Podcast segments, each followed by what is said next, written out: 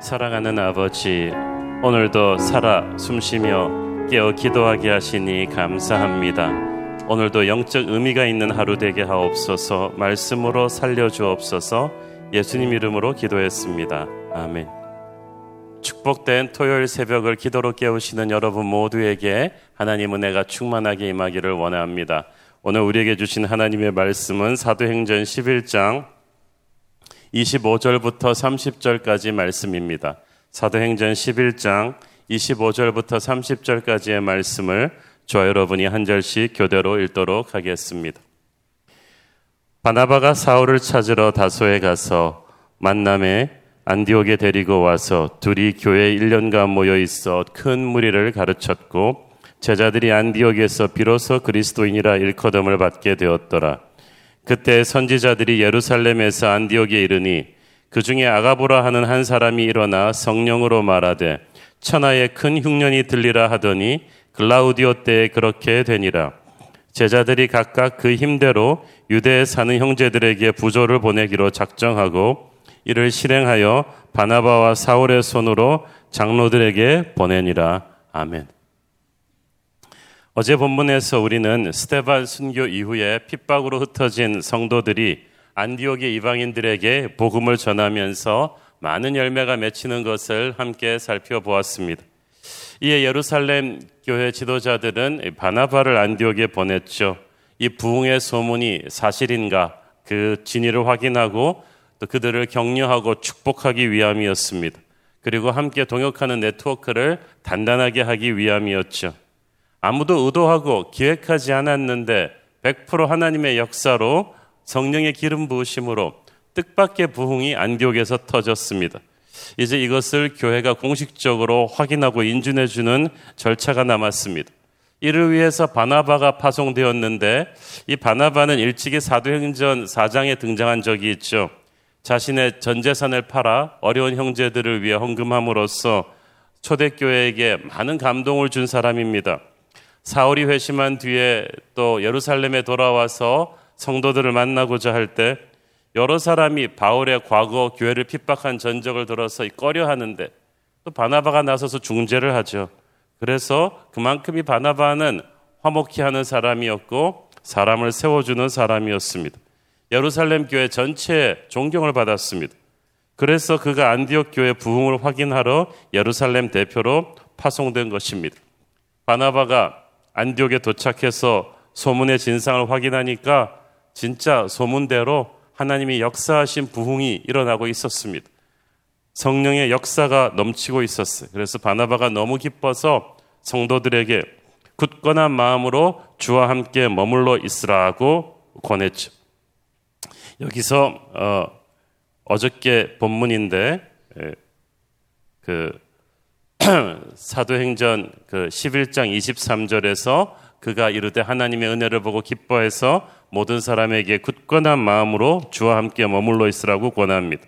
여기서 굳건한 마음이란 확고한 마음으로 주와 함께 머물러 있으라는 말은 지속적으로 롱런하라는 것입니다.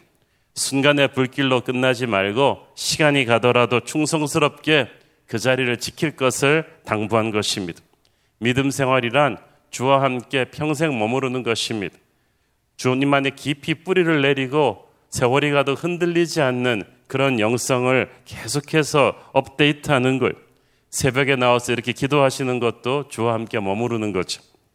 가만두면 우리는 끝없이 꾀부리고 도망가려고 합니다. 바나바처럼 이렇게 끝없이 서로를 격려하고 도전하고 주님 곁에 머무를 수 있도록 붙잡아주는 리더가 필요합니다. 안디옥 교회가 단시간에 확 부흥으로 성장했지만은 아직 영적으로 어렸습니다. 그래서 예루살렘 교회에서 믿음의 선배들이 내려와서 이 안디옥 교회를 굳게 붙잡아 줘야만 했던 거죠. 이런 맥락에서 바나바는 정말 이 어린 안디옥 교회가 꼭 필요로 하는 지도자였습니다. 어제 본문 마지막 절 우리 24절을 함께 읽어 보겠습니다. 어제 본문 마지막 절 24절 바나바는 착한 사람이요 성령과 믿음이 충만한 사람이라 이에 큰 무리가 죽게 더하여 지더라. 첫째 그는 착한 사람이었다.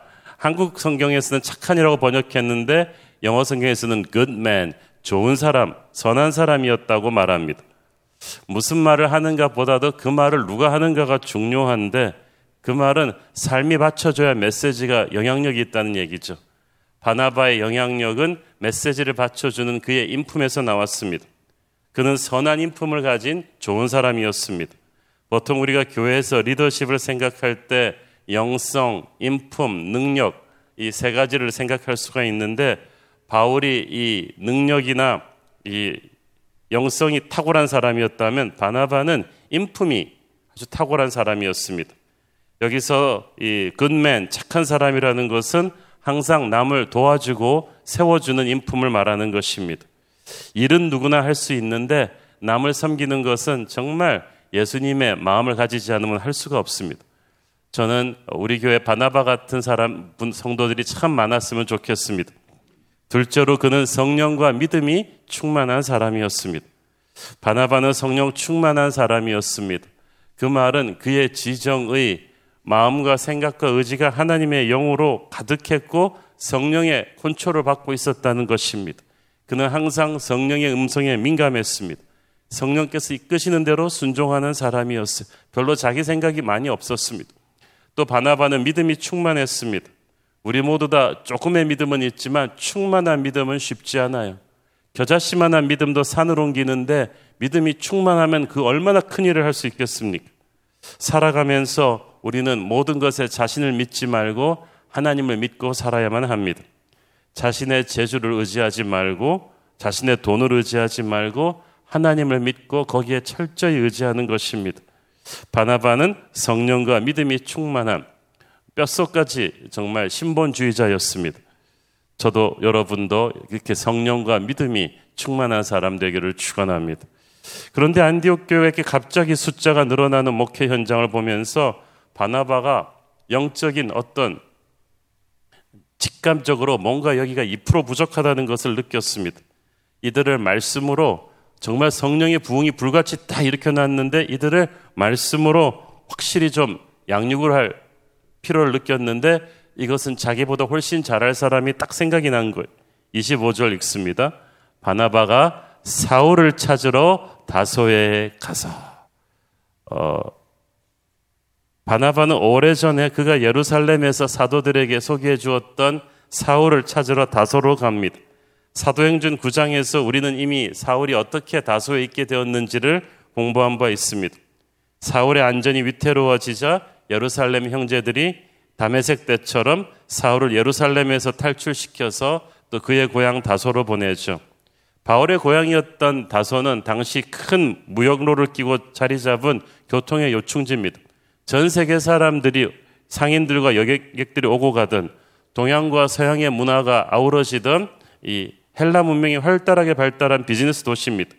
또 국제적인 대학도 많아서 작은 아테네라고 불리기도 했습니다.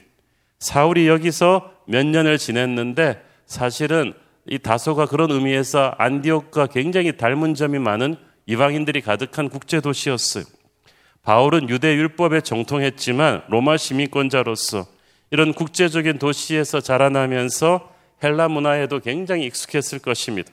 그래서 바울은 이 헬라파 유대인들에게 전도하거나 그들에게 가르칠 때 이 접촉점이 굉장히 좋았어요. 담에석을 떠난 사울을 다시금 다수에 내려가서 몇 년을 하나님이 있게 하신 데는 하나님의 뜻이 있었을 것입니다. 성령 충만한 복음의 사람이 된 사울은 이 국제도시 다소에서 성령의 감동으로 어떻게 하면 복음을 이스라엘을 넘어서 이제 헬라 문명 안으로 로마 세계 안으로 전 세계로 갖고 갈 수 있을지를 연구했을 것입니다. 바울같이 부지런한 사람이 가만히 있었겠습니까? 감옥에 가둬놔도 목회 서신 쓰는 사람인데 그는 다소에 있는 시간을 충분히 활용해서 세계 복음화를 준비했을 것입니다. 그를 바나바가 때가 되어서 다시 픽업해서 세상으로 데리고 나온 거예요. 오랜 기간 몇 년은 적어도 다수에서 있었을 것이라고 학자들은 보는데 세계 복음화 작업을 위해서 준비한 사울을 하나님께서 이 바나바를 보내셔서 픽업을 하십니다. 26절 읽습니다. 만남에 안디옥에 데리고 와서 둘이 교회에 1년간 모여 있어 큰 무리를 가르쳤고 제자들이 안디옥에서 비로소 그리스도인이라 일커듬을 받게 되었더라. 성경은 벌써 안디옥에 큰 무리, 상당한 규모의 교회가 있었다는 것을 강조합니다. 이 성도들과 1년을 같이 있으면서 어, 바울과 아, 사울과 이 바나바가 아주 본격적으로 말씀을 가르칩니다. 부흥의 불길이 지속적으로 어, 흐르기 위해서는 어, 후속 조치로 말씀을 제대로 가르쳐야 되죠. 그래서 이 뛰어난 선생님들에 의해서 안디옥 교회가 말씀으로 이제 딱 자리를 잡으니까 그것이 바로 열매로 드러났어요. 수적으로 부흥했을 뿐 아니라 그들의 삶이 바뀌었어요. 그래서 안디옥 교회에서 비로소 제자들이 크리스찬, 그리스도인이라고 불리게 됩니다.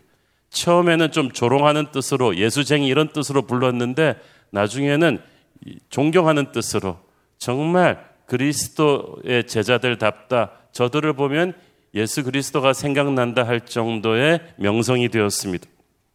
이 바나바가 보면은 사울을 데려왔기 때문에 이런 일이 역사가 일어났던 거예요.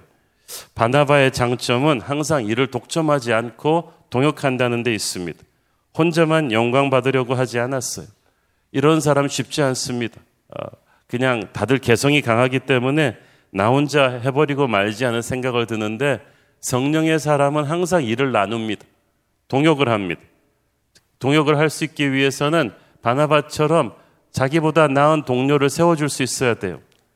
우리는 지금까지 바울의 이름이 더 유명하지만 바나바가 없었다면 바울은 있을 수가 없었어요. 영성이나 실력으로 보면 바울이 훨씬 더 탁월하죠. 그렇지만 아무도 바울을 믿어주지 않았을 때 바나바가 이 중보자가 되어 주었습니다. 고향에 내려가 다소에서 몇 년간 있는 바울을 바나바가 가서 다시 세상으로 데려오지 않았으면 그는 꿈을 펼칠 수 없었을 거예요.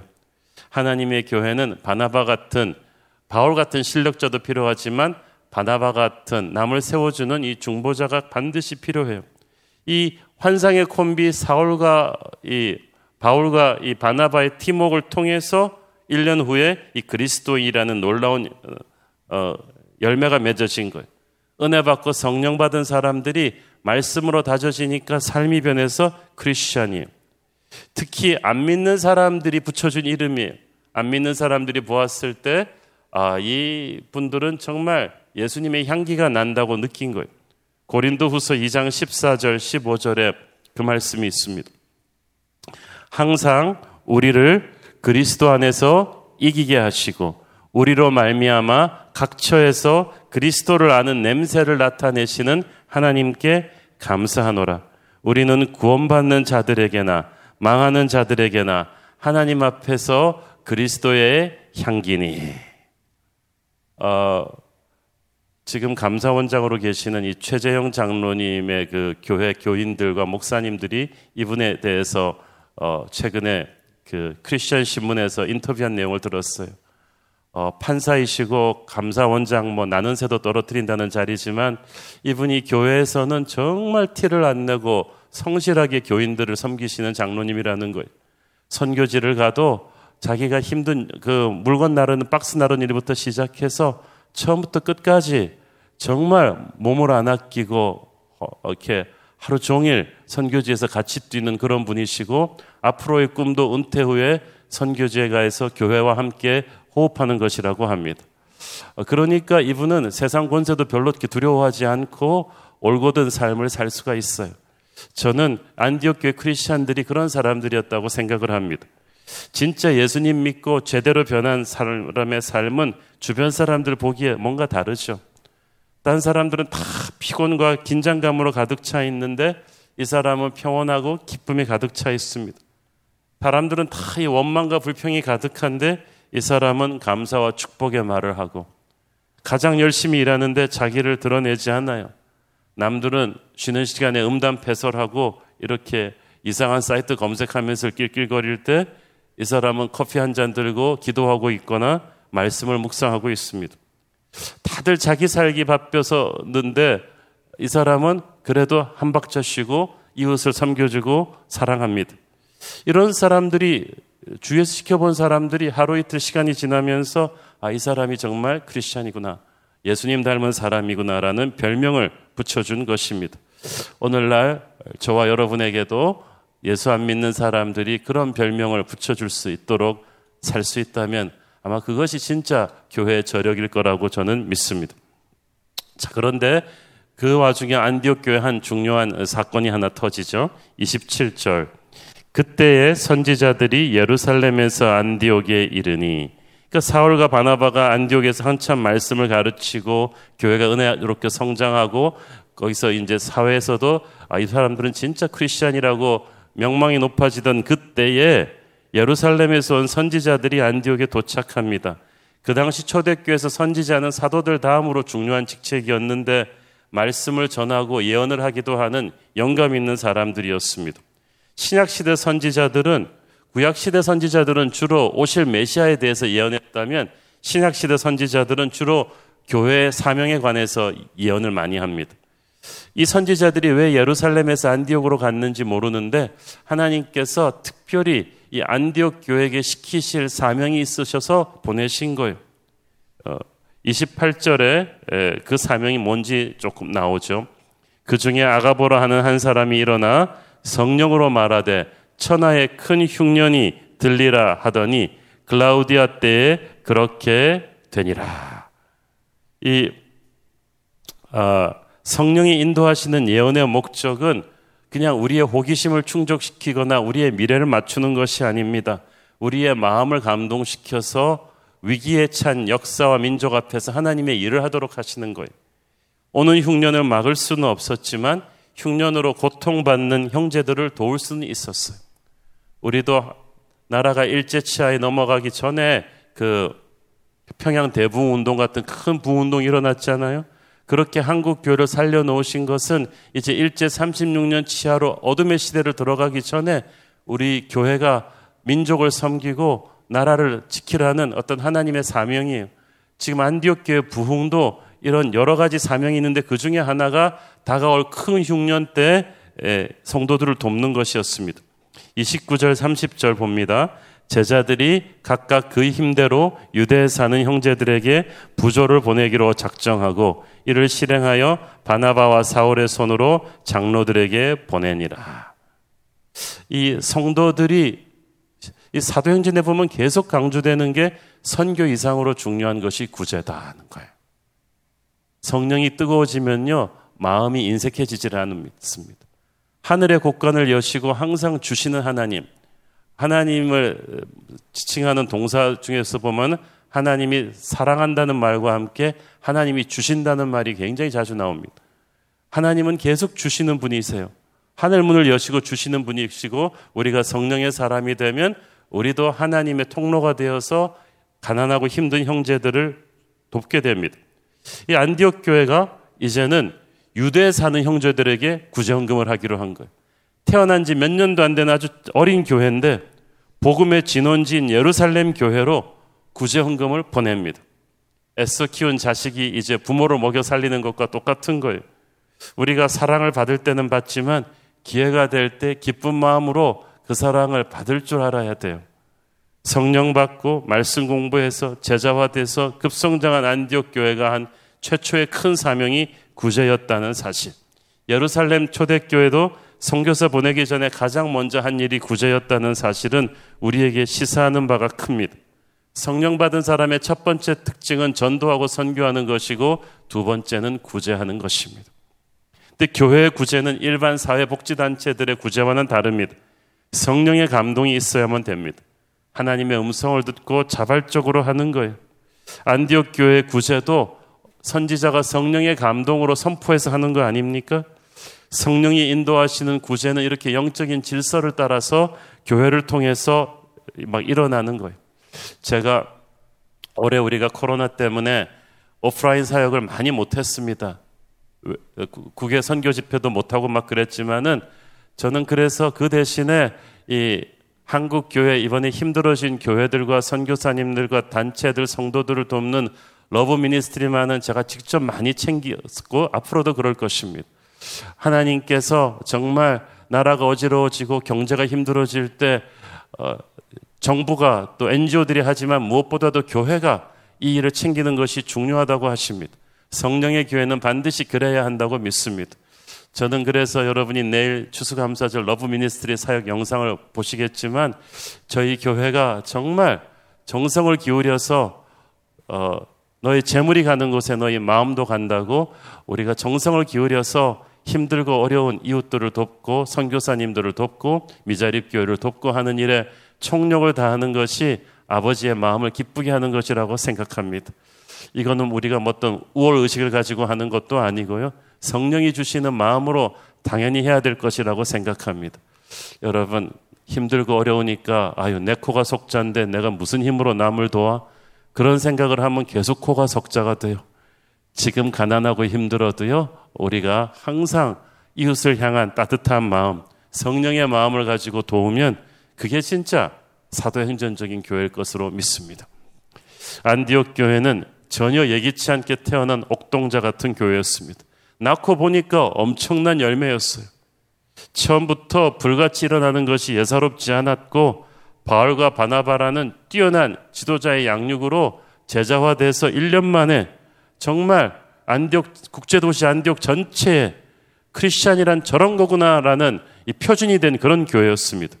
그래서 여러분 이제부터 안, 사도행전에서 안디옥 교회가 예루살렘 교회를 이어서 이제 핵심이 돼요.